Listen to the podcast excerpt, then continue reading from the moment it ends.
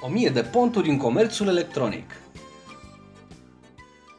De ce este mai inteligent să cumpărăm online? Uită tot ceea ce știi până acum în materie de cumpărături. Credeai că prețul se formează pe baza cererii și ofertei?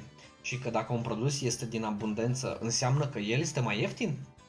Imaginează-ți că tot ce cumperi tu se poate găsi de 10 ori mai ieftin în altă parte și totuși realitatea face să se învârtă convenția pe care o ai cu furnizorii tăi apropiați. Este cheia care menține proporționalitatea pe Terra, un concept care ține nu de macro, ci de microeconomics, distins cu premiul Nobel. El se numește costul tranzacției. Întrebarea este de ce, de când a apărut online-ul, acest minunat mediu care a poziționat tot ceea ce există înainte în offline, de când putem face cumpărături pe internet, viața noastră a devenit mult, mult mai bună. Răspunsul este în factorii care, care alcătuiesc costul unui produs din punct de vedere microeconomic. 1. Costul căutării și informării despre produs, de obicei plătit cu timp petrecut în documentare, Internetul diminuează major acest timp datorită review-urilor și articolelor tematice, al compar- comparatoarelor de prețuri și al ofertelor dedicate. 2. Costul negocierii.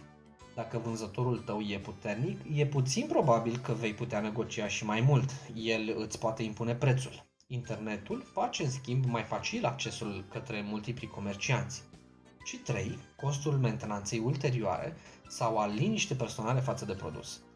E reprezentată de diverse garanții, motivul numărul 1 al dezvoltării brandurilor, sau de posibilitatea facilă de substituție a pieselor. Aici internetul nu poate decât uh, să contribuie prin acces la informație. Cele trei componente ale costului de tranzacție sunt căutarea, negocierea și garanția. Primele două creează șanse imense pentru comercianți și furnizori de servicii. Este motivul pentru care internetul nu va înceta niciodată să creeze sursa de antreprenori care vor să desfășoare activitate economică online, chiar sub amenințarea marilor monopoluri. Cel puțin nu în secolul în care urmează, care gravează urma, urme adânci în istoria modernă a popoarelor datorită globalizării.